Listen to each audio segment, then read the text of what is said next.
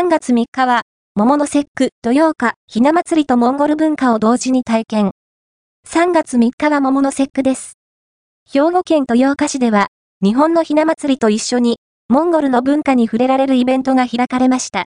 このイベントは、モンゴルとの交流が盛んな豊岡市で、ひな祭りに合わせて、モンゴルの文化を知ってもらおうと、毎年行われているものです。会場では、馬の尻尾の毛をつるに使ったモンゴルの民族楽器、バトオ琴のコンサートが開かれました。子供たちは、実際にバトオ琴に触ったり、音を出したりして、独特の音色を楽しんでいました。